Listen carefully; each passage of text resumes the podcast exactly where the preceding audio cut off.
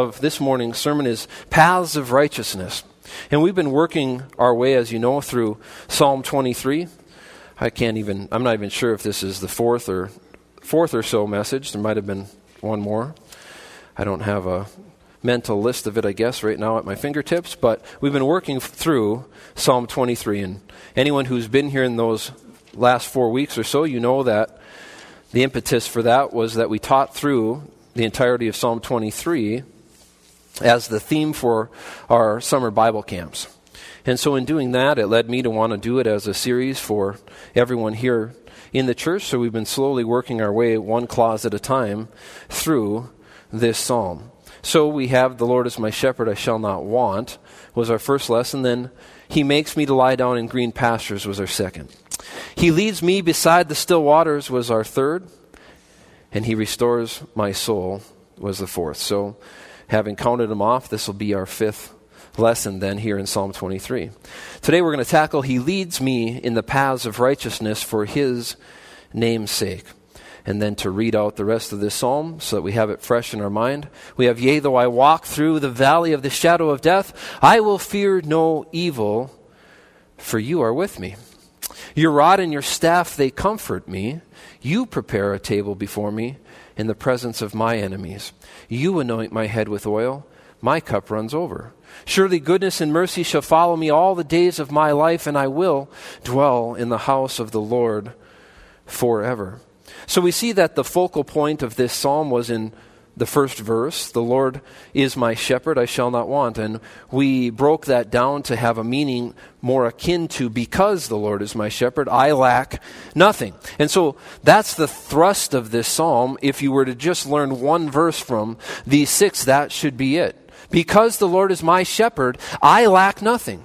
And you know, very often we're going through life seeking for the next bauble, the next thing, the next flashy lights that are going to somehow make us happy and complete us. And the fact of the matter is, as God's child, you already lack nothing.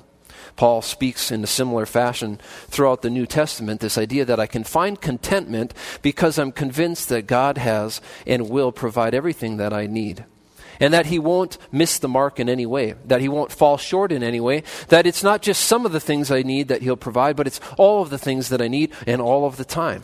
Such that I could have this confidence that because I'm God's child and because He so desperately cares for me and because He's so infinitely great and perfect, He'll never miss out on anything. He'll never forget to provide something that I need because His love for me is that intense and because He loves me that desperately. And so that's ultimately the theme of this psalm. Because the Lord is my shepherd, I have that intimacy of relationship, this familial relationship with Him, and He has this deep love, concern, care, and compassion for me. I lack nothing. Because whatever it is I need, we're speaking of the spiritual sense primarily, although we touched on how that can involve meeting our physical needs too our emotional needs, our financial needs, our relational needs, that God can undertake to work in those facets of life as well, but the focus, of course, being our spiritual well being. And so that was the thrust of this. And then we've sort of brought out, and I'll say it again here this morning, that then the rest of the psalm acts as more elaborate details about what exactly God's complete care for his children looks like. What is it comprised of? What are some more specifics? So, if that's the general statement, then what are some more of the specifics? And so, we've been working through what does that perfect, complete care of the Lord entail? And so we already have looked at a few of the ones we've covered already, but He makes me to lie down in green pastures. He leads me beside the still waters. He restores my soul. And so we'll pick up here this morning with he leads me in the paths of righteousness for His name's sake. Now, I'm not going to repeat myself too much, Lord willing, about some of the things that have become a pattern in this psalm. You're going to have to go back to the online messages to, to hear some of the further discussion about what we're talking about when we're looking at even this word he. So if he leads me in the paths of righteousness for his name's sake, who are we talking about? Of course, we're talking about the Lord, all the way back from verse 1. So from verse 1, we have the Lord, and we noted that that's God's personal name that's used there, Yahweh, that the Lord is my shepherd. And then every time we say he, you could just write in there the Lord. Yahweh, God makes me to lie down in green pastures. He leads me beside the still waters. He restores my soul. He leads me in the paths of righteousness. Now, are you picking up a theme there? Are you seeing where the focus is for the provision? Who's doing the providing? And it's just going to become more and more clear as we keep working through this psalm. And why? I think part of the reason why that type of language is used is one, it's poetic, but two, so that we'll get it. You know, it's like so many things that we've been told more than one time. Why do we need to be told things more than once? Well, because we don't get it the first time. I'm getting to a point in my life where I can't remember it the first time. And for those of you who are worried for me, you should be. Keep praying. Keep praying for me. I had another mountain biking fall two Sundays ago, and I actually have a fractured elbow right now. So when you say, see somebody continue to do the same things with the same outcomes, be very worried. Be very worried. No, actually, in all in all reality, pray for me. There's so many things that uh, are dangerous in, in life, and that's just a physical danger. Then we speak about the things that are dangerous to me in a spiritual sense. I hope you're praying for me. Uh, the reality is that we're all facing the adversary. We're all under attack from the one within and the one without all of the time. And the reality is, there's none of us who don't need each other to be praying for one another. That is a big part of the defense. The Lord has provided with us uh, with a number of defensive weapons against the adversaries, the world, the flesh, and the devil. But one of the key components in that is prayer. So, in any event, he is in reference to God, and it's a, a, focus being put on Him to do the providing. To remind us, you're not the one providing, Goofy. Hey, silly, you're not the one providing. Son, I'm the one who provides. Child, I'm the one who provides. It's not you who does the providing. It's because I'm your shepherd that you don't lack anything. Can you get that through your head? Can you be reminded of that? And think of all the different ways we're trying to figure life out. Now, I'll tell you what, there's some very practical times where you have to use the brain that God gave you to try to undertake to make wise choices. Hopefully, they're prayerful choices, but decisions and choices regarding the physical realm that have to do with providing for clothing or food or those things. But even though you're a part of it, and it may involve hard work, it usually involves hard work. It may involve planning. It might, it might involve trying to I say do a plan in pencil, knowing that things very seldom work out the way you, you thought they would.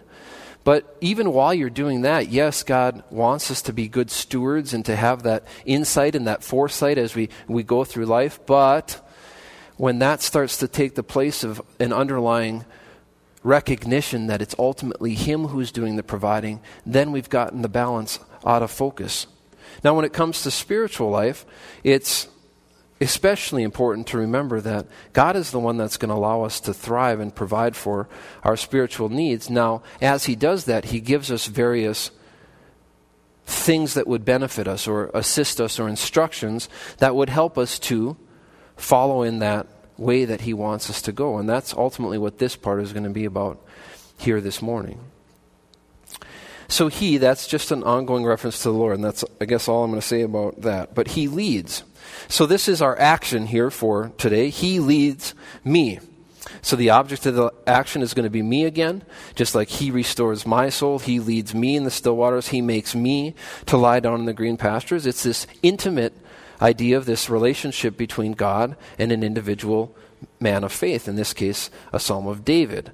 And so, as we're looking at leads, that's our primary thought, that's our primary action for today. So, leads is defined as to escort, to guide, or to take somewhere. Now, leading involves going in front of the sheep. And I think that's something that's interesting as we look at emulating God's ways as He seeks to use us in the lives of others. And so He's entrusted us with people to lead at times. Sometimes they're your children, sometimes it's to be a leader in a home, sometimes it's to be a leader in some type of a human organization or group or something like that. But one of the things that we ought to see is that God is the perfect example of how to do anything. And so, if He's leading, He's leading by going in front of us and directing us by giving us His example. And He did that through the sacrifice of His Son as He provided us the ultimate example for living life and the mentality or attitude or mindset that should go along with that. But you don't lead people by pushing them from behind. And you think about that with those that God has asked you to lead in your own life. With your children, the most effective way to lead them is to be to is to go in front of them and to lead by example. To stand behind your children and try to push them forward without any regard for your own example to them is not a, an effective way to lead. It's not an effective way to parent. And the same is true with almost anything. If you're in a position of leadership, then the first focus of that is to lead by example. And as you're leading, the idea Paul says is to imitate me as I imitate Christ. The idea in any of us is can we be more Christ like as we let God's Spirit work in and through us? As God's Spirit works in and through us, He transforms us so that we become conformed over time into the image of His Son. So, what's more and more true of us as we progress in our lives, if we learn to trust Him more and more over time to a greater and greater extent, is that we become more and more like Him. Not because of anything that we've done to polish up the outside of our lives. I mean, the reality is, if you think that's going to occur through you just scrubbing away and working real hard at getting some of the grime off of yourself, the reality is you'll never be successful. It's not you that's doing the polishing, it's God that's doing the refining as He tries to keep heating you up, applying the heat to you. Who's having some heat applied to them right now? that's God doing that usually. Uh, sometimes what we think is heat is actually just the consequences of our own choices, but that's a whole nother that's a whole other thing.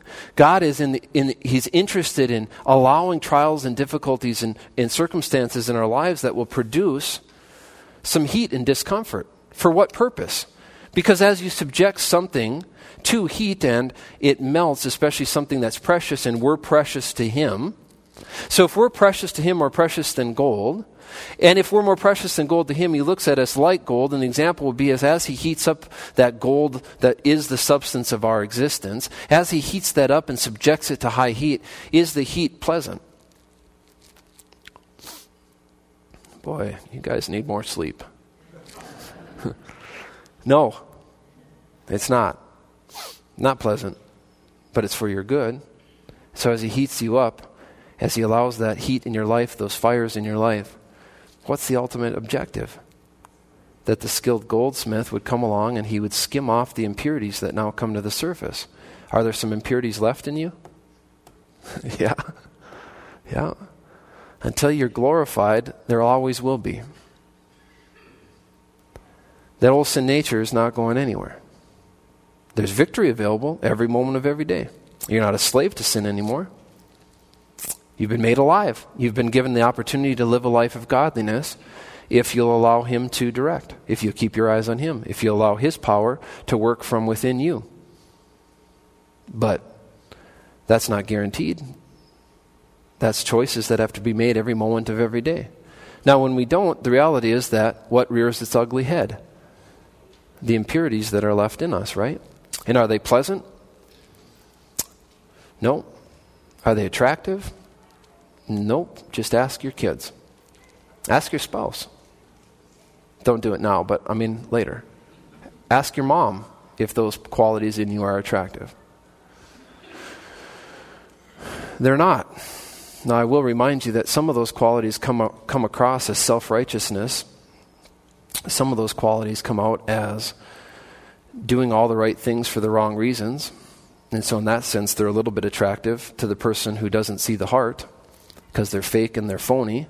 There's absolutely no value in them, as the flesh can produce human good too.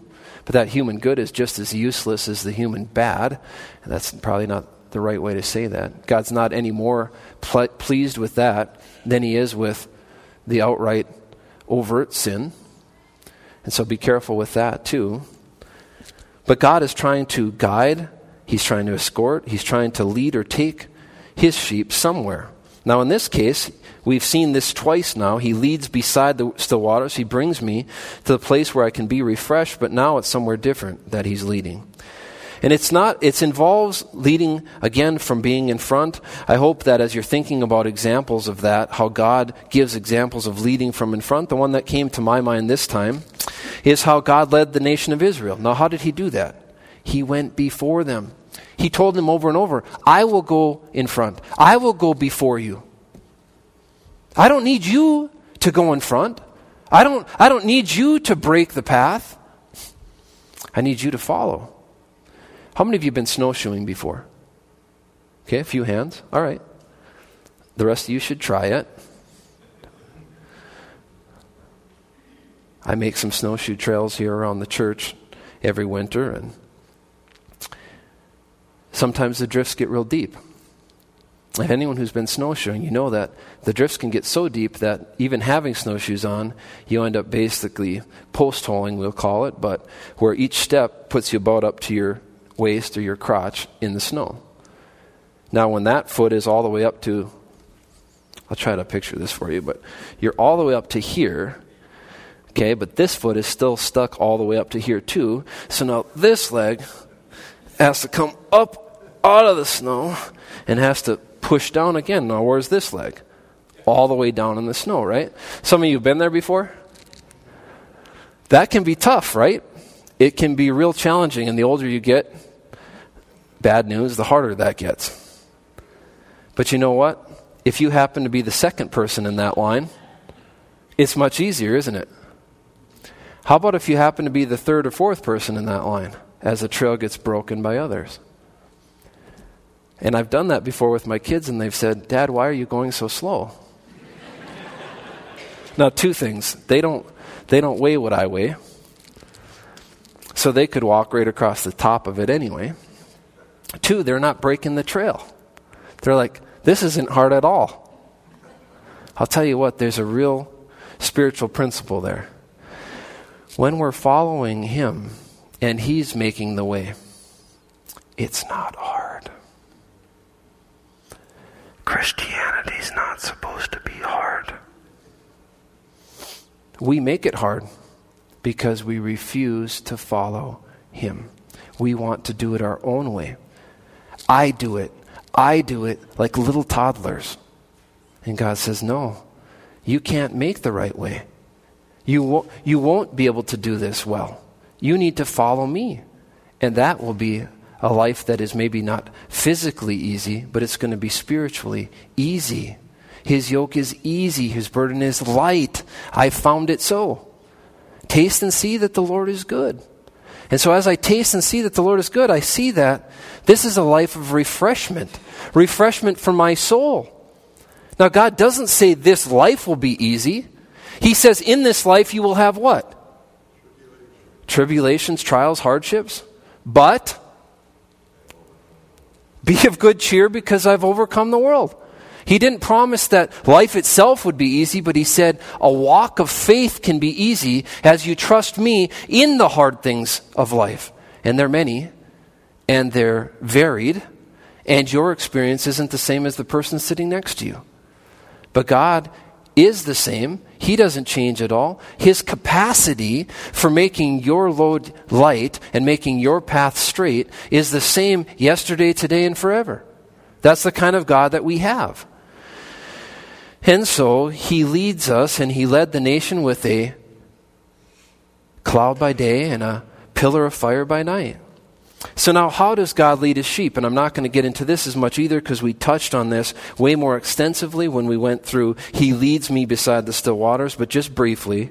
He leads his sheep through his word, through the leading of the Holy Spirit, and through human influences in our lives. And we brought out examples of that when we went through that in the lesson on Psalm 23 2b about how he leads us beside the still waters. But then the other thing we brought out that I'll remind you of this morning is God doesn't force you to follow. There's an aspect of positive volitional response in being led. You have to choose to say, I will accept that you know where you're going, that you know the way, that you can direct in a way that I wouldn't. I'm going to trust you enough to then follow you. But that involves a decision to be made.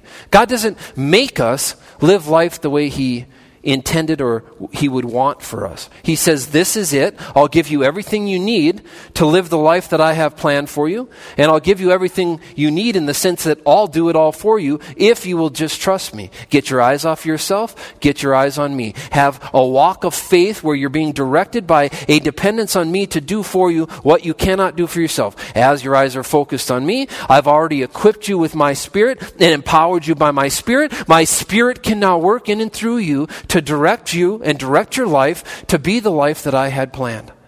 I don't I need you to get out of the way. That's the positive volitional response. So many people think that I have to have a part in this.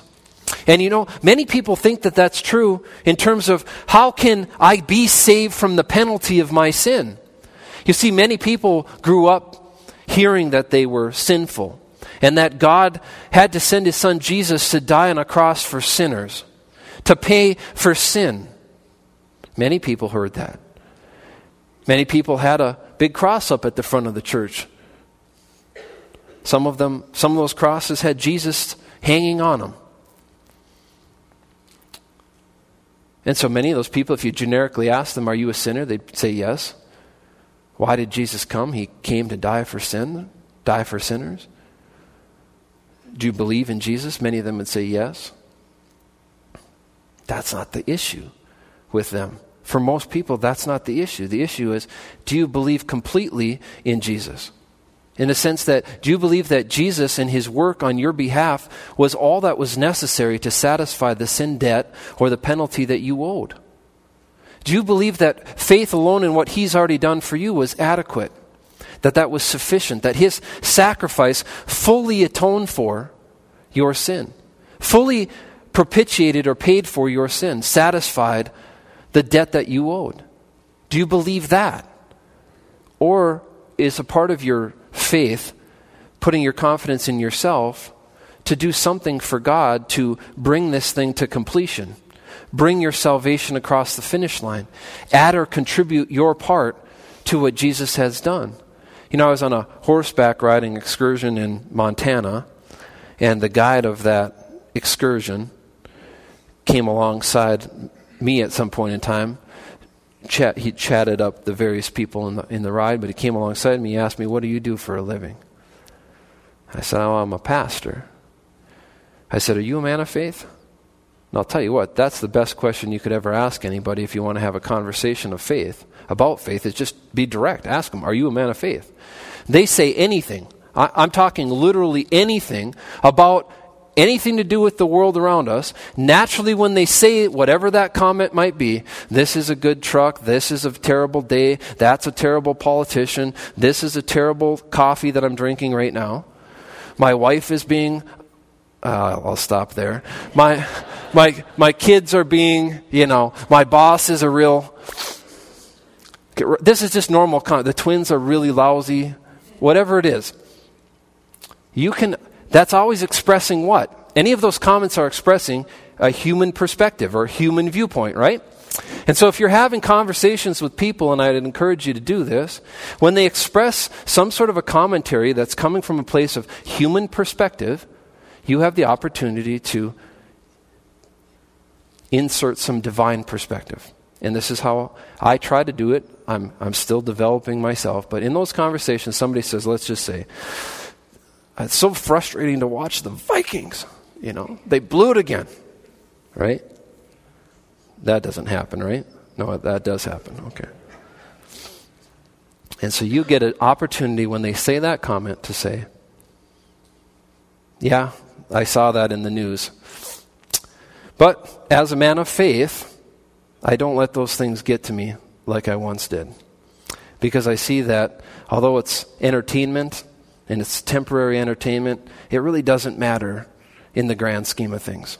So now I've spoken what? A little bit of divine truth. Not a lot. It hasn't even been very confrontational. I haven't rubbed Jesus in their face yet.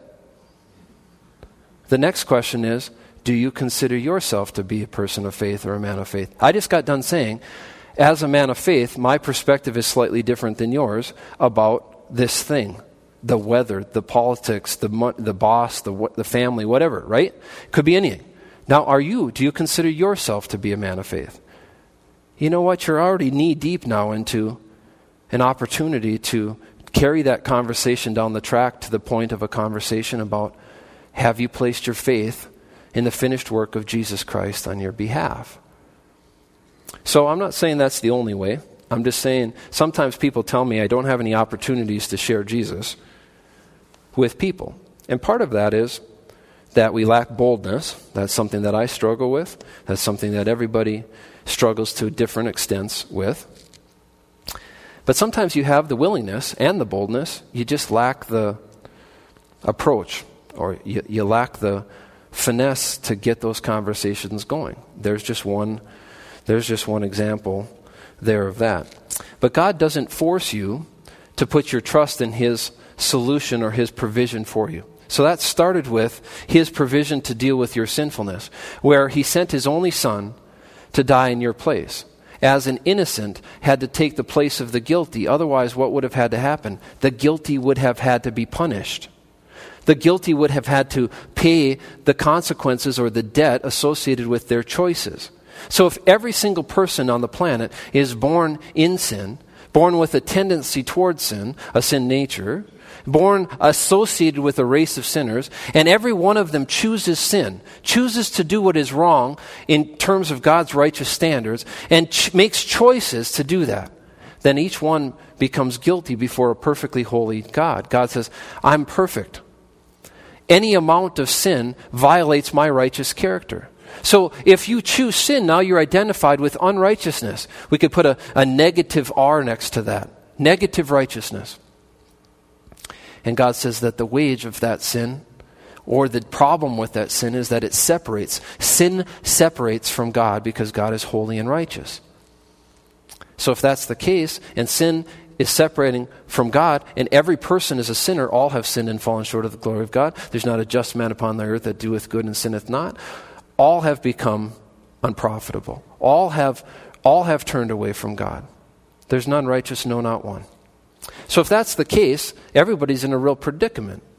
Because if everyone's associated with sin and God is holy and righteous, then how could God ever have any relationship with sin if sin separates from God because God is holy? And if God can't be tainted by sin, then he can't be near sin. And if you're identified with sin and he's identified with holiness and righteousness, something had to be done. And, and we know, I, I hope you know, that God bridged that gap by sending his son to take the place of the guilty. Because if sin condemns and we're all sinners, and if the problem or the, the ultimate outcome of being a sinner is to have to be forever separated from God, then we were facing an eternity that was apart from Him. And the place where God isn't is the lake of fire. That's what the Bible says. So, God, in His love, He said, I don't want you to have to pay the debt that's owed for your own sin, because the outcome of that would be to be forever separated from me. Instead, I'm going to send a substitute who is going to die in your place so that you don't have to die, but you can instead live if you would accept the death offering, the grace offering of Jesus on your behalf. But I'm not going to make you put your confidence in Jesus' substitutionary death on your behalf you're going to have to choose that. You're going to have to have a positive volitional response to my provision to meet your sinfulness. And so each man is faced with that choice because Jesus said, I came that with a desire that all would be saved. I came to seek and to save those who were lost. I'm not willing that any would perish.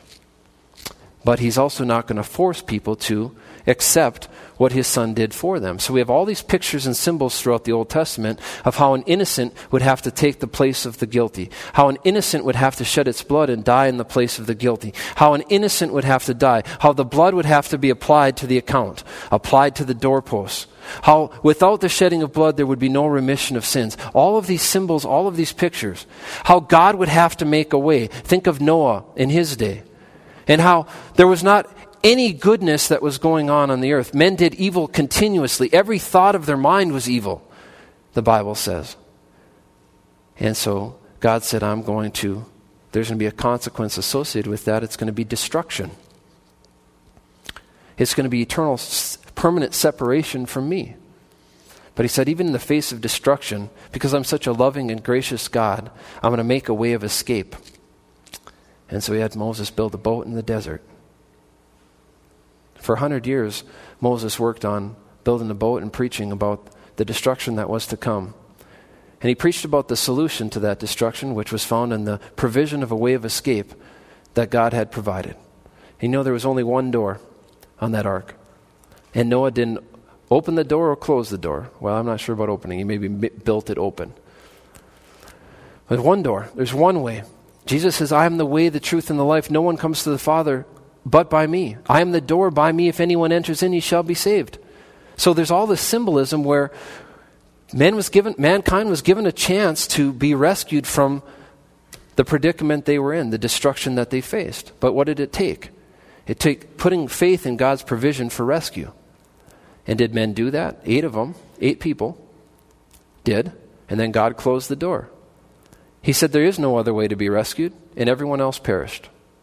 God, in our day, He has said that I have sent my Son as the only provision to rescue you from the destruction that you're facing. Will you accept that?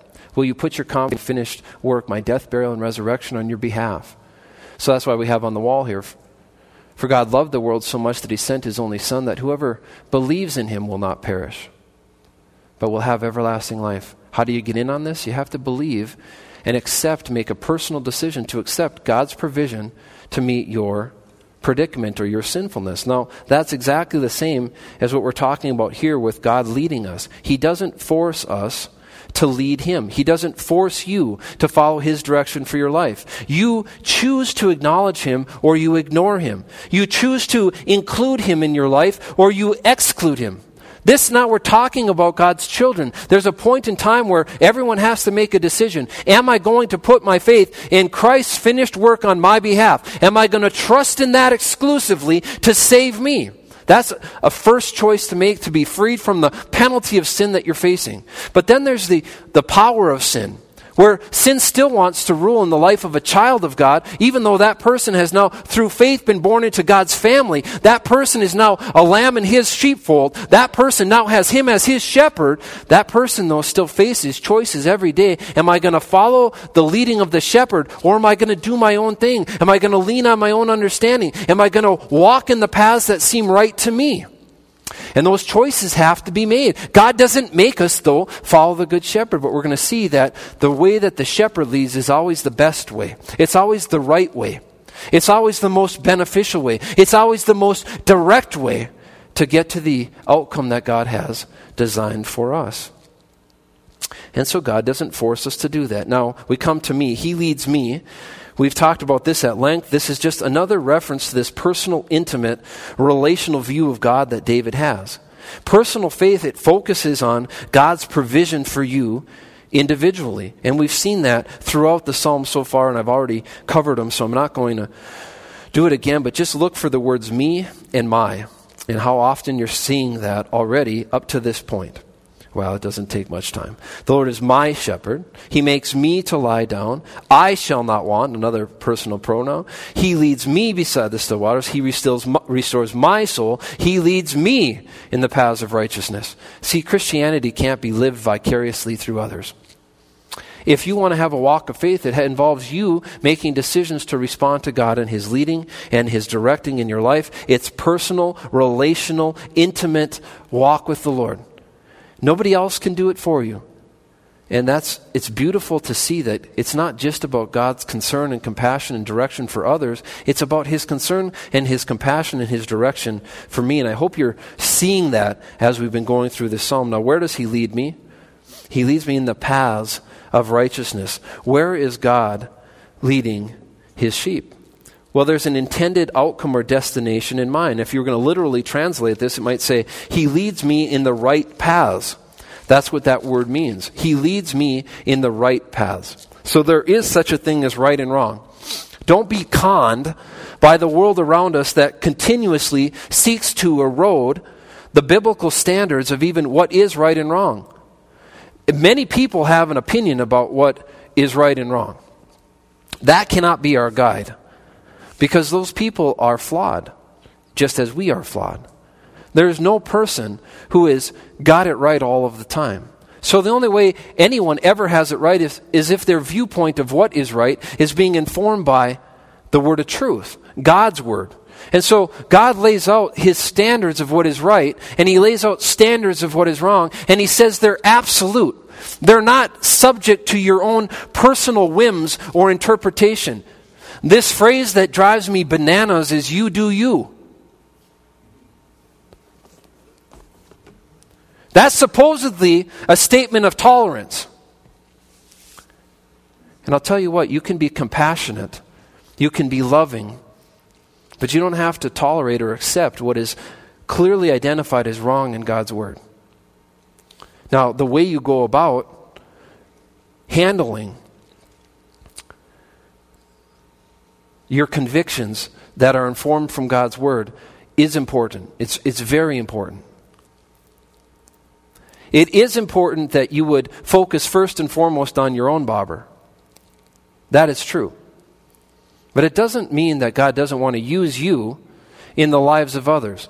It doesn't mean that God doesn't want to use you as an ambassador for Him, to proclaim Him.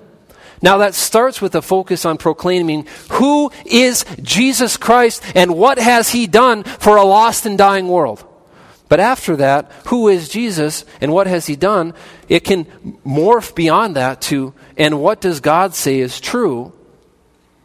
What is God's direction for our lives? What is God's plan? What is his purpose? How does this story end? God may want to use you to spread that truth. But don't buy into this idea that there is no truth or that every man makes up his own truth. God is the only one who determines what is true. And I, I should say, the only accurate one, or the only ent- one who's actually entitled to do that, because he's the ultimate author of truth. He's ultimately the author of truth. So, you do you has this idea of nobody can make any judgments or nobody can have any sense that there's right and wrong. And the Bible lays out what's right and wrong. And so, don't, don't go for that. That is the world that we live in, though, where it's progressing further and further in that direction. It's ironic that no matter who you're talking to about, you make up your own truth, no matter how passionate they are about that view. You can, in, there, there's no exceptions that I've come across where you can't, in cross examining them, you couldn't come across some standard or, or behavior that would be inflicted towards them that would be that that they wouldn't see as wrong. And then you'd ask them, "Well, you don't see any of this other stuff as wrong, but you've come you have a very strong opinion that what I just suggested, if someone were to do that to you, that would be wrong. Or if someone were to do that to your loved one, that would be wrong. How did you think you came up with that? How, how can you be so absolute about that, but nothing else? You see, the Bible gives us a long list of the things that are right and wrong. Why? So we wouldn't be bounced all around.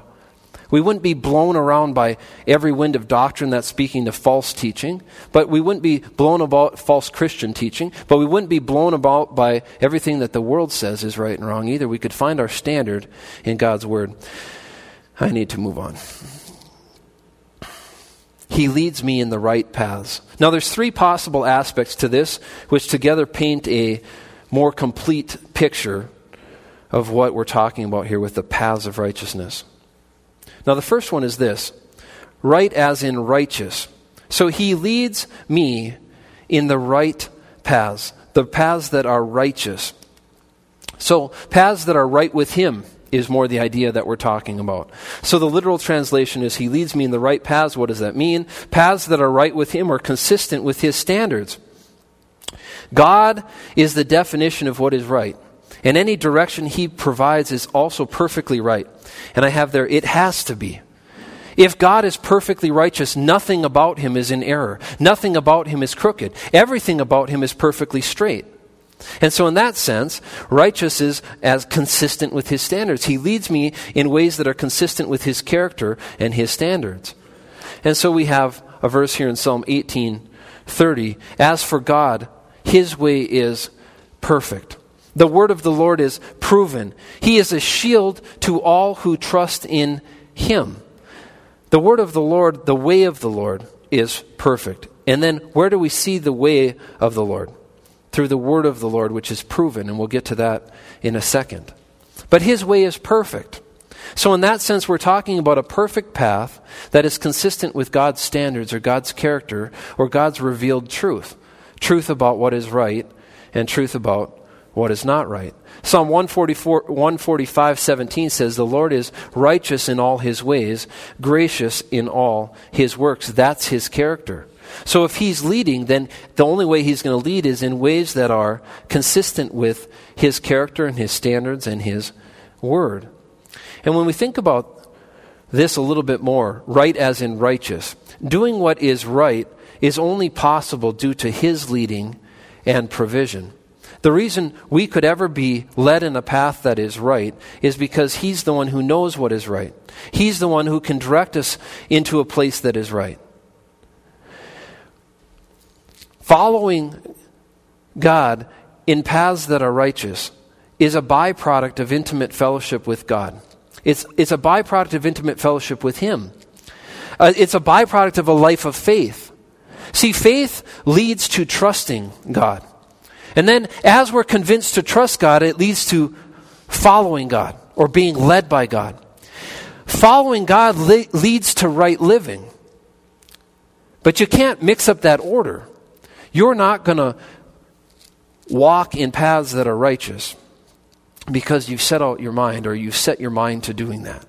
The reason you're going to do that is because you've been convinced that God is good, that God is right, that God is worth trusting. As you respond in faith to Him, you're going to allow Him to lead. As He leads, He's going to lead you to a manner of living produced through His Spirit working in you that is consistent with His standard of what is righteous. I hope you see that. You can't mix that up. That's the only way that right living or righteousness is ever going to be produced in your life. Now, the second thing is right, right as in safe. So, if we're talking about He leads me in paths that are right or right paths, part of this has a sense of a path that is safe, right as in safe. A good shepherd knows the right paths on which to bring the sheep home safely. The focus of this whole section is not on the sheep doing anything for themselves, but on the shepherd's provision for their every need. So a good shepherd knows the right paths on which to bring the sheep home safely. He doesn't direct them or lead them into danger. He leads them to places of safety. The Hebrew word for leads is commonly used in situations of leading one safely through snares and triumph- triumphantly to a desired and promised destination.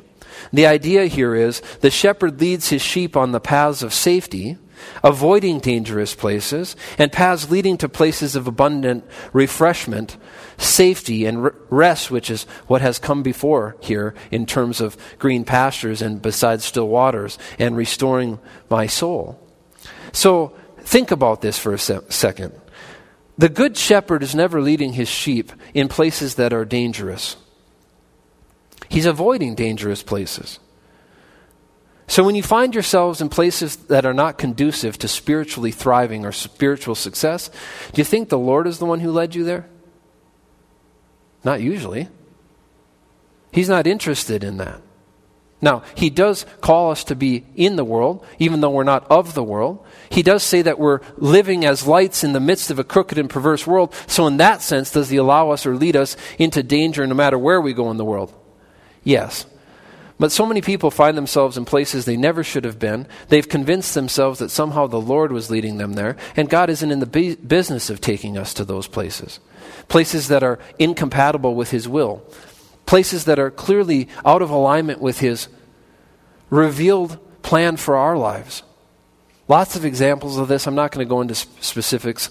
I'm not going to step on toes, but there's plenty of places that you've found yourself that if you were being honest, you would say, There's no way that the Lord possibly led me here because this isn't a safe space. This isn't a place that would, is likely to contribute to my spiritual well being.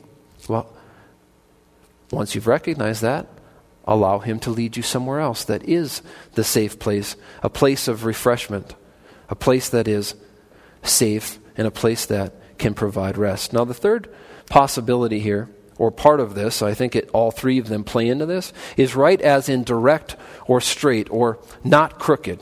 So he leads me in the not crooked paths. He leads me in straight paths, direct paths. And the idea is straight paths or paths that bring the sheep most directly to their destination. You see, sheep naturally take meandering, habit driven, and destructive paths. Now, think about your own life, the kind of paths that you follow. Isn't it true that they're, they pro- they're, they're prone to be meandering? They don't go directly to where they should have been all along. They're habit driven, meaning I go through a certain, certain routine every day. Think of the path of your day. Doesn't it become routine driven? Who came up with that routine? Usually not the Lord. Not to say it's impossible that he you some people have a routine that perhaps the Lord was greatly involved in.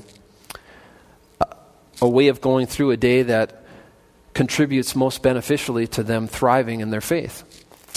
But most of our routines are just a byproduct of us doing whatever comes naturally or whatever seems to fit in. How about destructive paths? Sheep are known to put themselves in predicaments. Somebody here from church sent me a really funny little meme or video of a sheep that was stuck in a crack. And this was a crack running along the ground. And it was really narrow. And the sheep was stuck in there. And there was a little kind of thing coming out of the sheep's, you know, brain that said something to the effect of, if God will just rescue me from this predicament, I promise I'll never do this again. And so the shepherd comes along and pulls the sheep out of the, out of the crack. The sheep sprints 12 steps or so, dives headfirst back into the crack. I laughed at that. That's our natural thing to take destructive paths, and sheep are known for that too. They have no particular awareness or concern for the destination, but you know who has a concern for the destination? Who has a direct has a spot that he's wanting to bring you? He's God has a direct has a concern for the destination He's wanting to bring you to a place where you're conformed into the image of His Son. He's not hoping that that takes a long time. He's, he knows that nobody will fully arrive at that destination in this life, but yet at the same time, He wants to bring you as close to that as possible, as quickly as possible. He's not interested in you justifying the delay.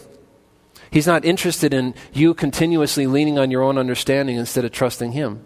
God's will for your life is that you would trust Him so that He could make changes within you to bring you closer to Him so that you could be a reflection of Him and you would be effective in your task or your mission, which is to be a light bearer for Him. You're most effective at doing that when you're willing to trust Him, when you're willing to have Him lead. Now, that doesn't involve meandering, it doesn't have to. Now, is God faithful to take us from all of our misguided paths and reorient us, redirect us, recalculate, re, you know, redo the GPS, so to speak? Yeah, He is. And He'll continue to do that. But just because He does, do we have to say, do we have to justify or convince ourselves that it's okay to make this detour? Which we know will not benefit us, but our flesh is just screaming out, but I want to stop over here for a day or two, and then I'll get back on track. Your, does your flesh do that? It's just a little detour. It's basically right on the way. Is it though? Is it right on the way? I call it the pricker path. You know, you look out there and you're on the green path, you're on the path that the Lord is leading, but you see another path, it looks green. You're barefoot. Just enjoying the cool grass on your feet. So you take that path. It's not God's path, but it looks attractive. But it's full of prickers. And I keep telling you about the pricker path because how many of us get onto the pricker paths? They look green, they look good, but they're full of prickers. Poking into the bottom of your feet. Can you feel that right now? Can you feel that in your life right now? Poking right into the bottom of your feet. What are the choices? what are the options there? Just keep going down the pricker path? Or recognize I got thorns poking into the bottom of my feet. I should go back to the path I was on that God was leading me on, which didn't have any of that. In any event, those are the those are ultimately the choices. The shepherd is trying to direct us into straight and direct paths. A good shepherd must thoughtfully direct the sheep to move to places and objectives that will provide the greatest benefit to them. And as I think about this, it's the shepherd that's qualified to direct his sheep to the most beneficial places possible because he alone knows where they are. You can't direct your own steps in your own life because you don't even know where the most beneficial places are. Very often, God is going to direct you to places you never would have dreamed of. His straight path for you is often to places that are uncomfortable, unknown, unfamiliar, places that you wouldn't naturally even want to go. But for you, in your life, which is different from my life, that's the direct path that God has for you. But only the shepherd knows where that path is. The path that's going to be direct and straight and most beneficial to you. The path that's not going to be crooked to you. And your path isn't necessarily going to look exactly like my path. But if you're trusting the Lord, it's going to be straight. It's going to be direct. It's going to lead to the desired outcome as quickly as possible. This life of intimacy spent with Him under His direction and His leading as He wants to grow and mature you in your faith. So the specific places he leads are secondary to you having been led there by him and traveled there with him. The objective is ultimately a life lived in complete dependence on him, but get that. The path is direct, the path is straight, the path isn't crooked, but the focus isn't on where is he leading me. It's I'm being led by him. That's the place that is desirable. I'm being led by him. I don't care where he's leading me. Can you get to that spot? It doesn't matter to me where God is leading. I'm being led by Him, and that's the best, most beneficial place possible for me. Or as I'm being led, I'm traveling this journey with Him. I'm being led by Him, and I'm traveling this path with Him. That is the abundant life, friends. There's nothing more than that. That is the life that we should be seeking that we should be desiring, that God wants for us. So then you say the right paths as opposed to what? As opposed to what? What is, what is the alternative? Well, the alternative is the path that God doesn't want you on. And we think about where is God not leading you, He's not leading you in any direction that's contrary to His will, word, plan, or purpose. So when you're trying to justify the path that you're on, just ask yourself is this a path that is consistent with God's Word, with His will, with His plan, with His purpose for my life? And very often, it doesn't take much honesty to conclude, no, clearly God isn't leading me here. Now let's talk about overt sin. Is God ever going to lead you into a path of overt sin? No, obviously not. That's, that, sh- that one should be easy. So as you're trying to stick handle your way through that, and it's okay because I did go to church Sunday morning, so I, I get a pass for a few of these little things that I know are wrong, but we are so self deceived. There's no place for that. God isn't directing you there. So if you're there and you're just doing an overt, open rebellion to Him, let Him make changes in your thinking. I've been there. I can relate to that. But that doesn't mean God wants that for us. Probably everyone here, in some measure, can relate to that. And God is saying, Child, this isn't my plan for your life. Let me make some changes. Don't dwell on the past. Don't wallow in the past. There's a path forward now that I have for you that is being led by me. Let's go, let's go, let's go forward. Come on, let's go. Let's, let's leave that behind and let's go forward. I got a path for you, son. And so, no, it's never going to be overt sin. It's also never going to be something that is being directed by yourself or something that's been being empowered by your human effort or by your human endeavors. It's always going to be a path that is directed by Him and empowered by Him and provided in terms of every provision, provision being made by Him. It's not going to be a path that, the right path is not a path that is in any way inconsistent with His character. It's not going to be a path that is in, in any way evil or sinful. And here's, here's one verse about that. Let no one say, James 1:13, when he is tempted, I am tempted of God. Why? For God cannot be tempted by evil, nor does he himself tempt anyone with what? With evil. That's not God. When, it, when we're talking about sinfulness, that's not God that's leading. But it's also never God that's leading us in paths that seem good or look good on the outside, but aren't ultimately directed by His Spirit. Now, why does God care what path you take? Why does God care what path you take? Because the right paths delight Him and bring about blessing in your life. Psalm 37:23 says, "The steps of a good man are ordered by the Lord." Meaning anything good in your life, if, if you're going to be described as doing what is good, it's because it's being ordered by the Lord. It's because your steps are being directed by the Lord. Now, and he, capital H there, he delights in his way, meaning the, the steps of the one that's allowing God to lead in his life. So it brings God glory. It delights God. He delights in his way. Now, some translations have that he as a lowercase he, meaning that the good man whose steps are being directed by the Lord are del- delights in his, and that's a capital H, then God's way. Now, that's also true. But this is how New King James Version has this. He, God, delights in his way, the way of the man that is willing to trust him in that moment. Now, how do you know that God has my good in mind? See, it's, it's not only that it delights him, it brings about blessing in your life. That's why God cares what paths you take. Well, because God is good. So Psalm 100, verse 5 says, The Lord is good. It's his very character.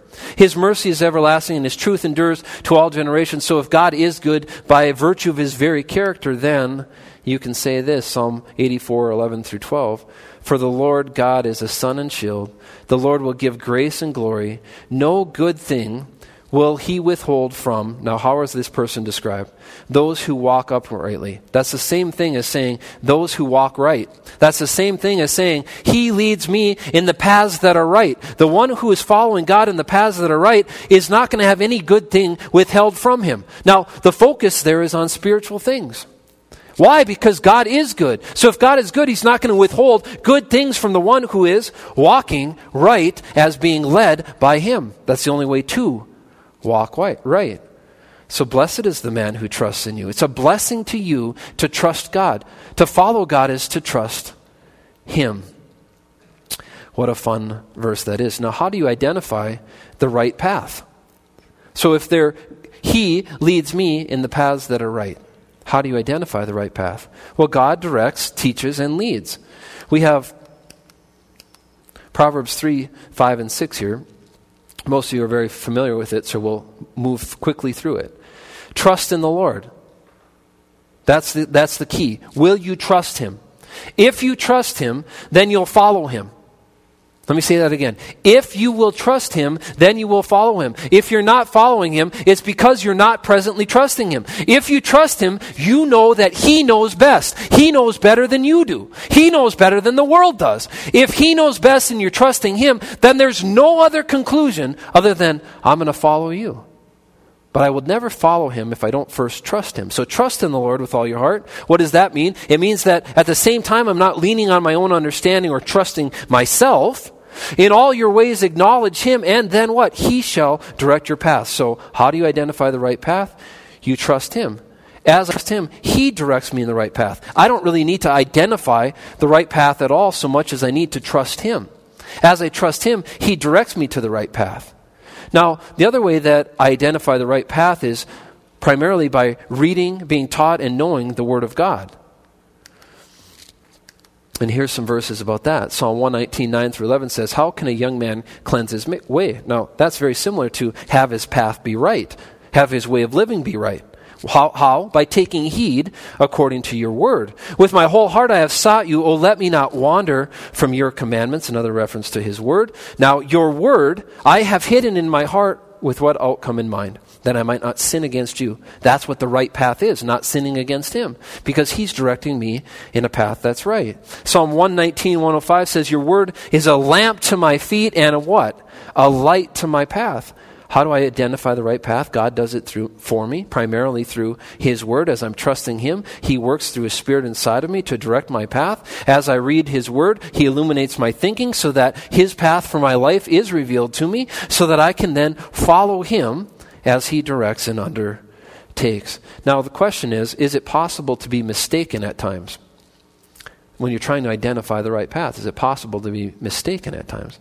And the answer is Yes, we're not going to dwell on this verse either, but Proverbs 14:12 says this, "There is a way that seems right to a man, but its end is the way of death." Note it says that it seems right, but yet it's still wrong. Now, obviously the path that seems wrong is also wrong. okay? So, the path that seems wrong is wrong. But sometimes the path that seems right is also wrong. It's not the right path. Now, what makes its end death? The end of that path that seemed right at the time, its death. What makes its end death? What makes its end death is that that path leads away from Him. It seemed right to you, but if it was led by Him, it would be in union with Him, in fellowship with Him, in intimacy with Him, in dependence on Him. So it seemed right, but you weren't doing it with Him, which led you away from Him in a sense. Now, that's how the end of that path is death. Now, it can refer to, obviously, there's a path in a justification sense that leads to an eternal destruction apart from Him on a permanent, what we'll call positional basis, but it's also true in a practical way. And I believe that's the focus here. Practically speaking, there's ways that we get onto that seem right, that aren't right, and they lead to death because they're paths that don't include Him. So when I'm not living life with Him, then I'm experiencing the equivalent of practical death in that moment because the life, the source of life, is found in Him. So what's the solution? Well, be sensitive to Him. Recognize, admit, and acknowledge your error when you get into a place where it seemed right, but you end up being mistaken. Now, for his name's sake, he leads me in the paths that are right or the paths of righteousness for his name's sake. This will be brief. In accordance with his revealed character, for the sake of his reputation, or as befits his name, is what this means. So, for his name's sake, in accordance with his revealed character. So, he's never going to lead me on paths that aren't consistent with his revealed character. He leads me in paths that are straight or right for the sake of his reputation. He has a reputation of being perfect. He's not going to lead me in an imperfect path, or he wouldn't have a reputation for being perfect, or as befits his name, meaning it's consistent with who he is. So if we restated this, he leads me along right paths because he is that kind of God. I like, I like that. God has revealed himself as perfect, gracious, loving, faithful, kind, generous, good, holy, and righteous. His name or reputation is consistent with those qualities, and as such, he guides his children accordingly. He leads me along right paths because he is that kind of God. You see, a professional guide would have no employment apart from a good name or reputation of successfully in the past having safely led past travelers. So, how, how could he be a guide? How could somebody be a guide that others would look up to? Because they have a reputation for successfully leading others. Would you ever hire a guide to take you into the boundary waters who consistently was in the newspaper for leaving his people behind or having people be harmed or having people drowned on his watch? Would that guide, if that person had that reputation, would that Boundary Waters guide get a lot of canoe campers to hire him to take them into the wilderness? I hope not. I hope not. We're so ignorant in some ways as a society, maybe we would. I hope not. But the kind of guide that we have is perfect. He never leads us astray. Same ideas here in Psalm 106 8. Nevertheless, He saved them. Why did God save them? A reference to the nation of Israel. He saved them for His namesake, because that's the kind of God He is that he might make his mighty power known. He wants people to know of his goodness, he wants them to know of his character. So man naturally seeks a direction for his own life. Sometimes you hear people say, I need to get my life on the right track. How many of you have thought that before? I need to get my life on the right track. No one. Okay. We have no, there's no ambition in this room. Okay. I need to get my life on the right track. You know, and that's not a bad idea per se, except for it ignores the fact that ultimately God alone is the one who can direct your life to the right path. God is the one who can get your life on the right path. The greater question should be will you learn to trust Him completely? See, God's ultimate objective is that you would depend on Him. A byproduct of that is following Him wherever He leads. Where He leads is guaranteed to be the right path for you. Let's say that again. Where He leads is guaranteed to be the right path for you. Let's pray. Dear Heavenly Father, thank you for your Son. Thank you for your word. Thank you for your, the time we could spend in it. Thank you that you're such a good God that wants to give us direction for our lives.